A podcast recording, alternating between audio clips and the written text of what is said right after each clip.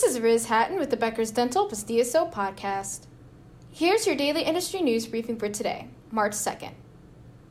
First, Reno, Nevada based Blue Tree Dental recently received a $32 million investment from private equity firm ClearVest Group.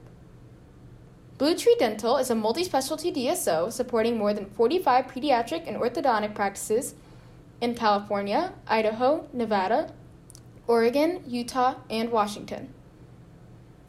The investment will be used to accelerate the DSO's growth, according to a March 1st news release. This is ClearVest's second partnership in the dental industry. Second, a Louisiana dentist is the first in the state to offer robot assisted dental implant surgery. Dr. Jonas Gautier of Today's Dental in Pineville uses the Yomi robotic dental system to perform the procedures, according to a February 28th news release from the practice.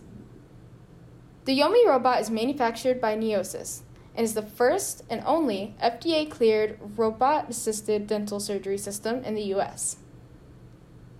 If you would like the latest dental and healthcare industry news delivered to your inbox every afternoon, subscribe to the Becker's Dental plus DSO Review e newsletter through our website at www.beckersdental.com.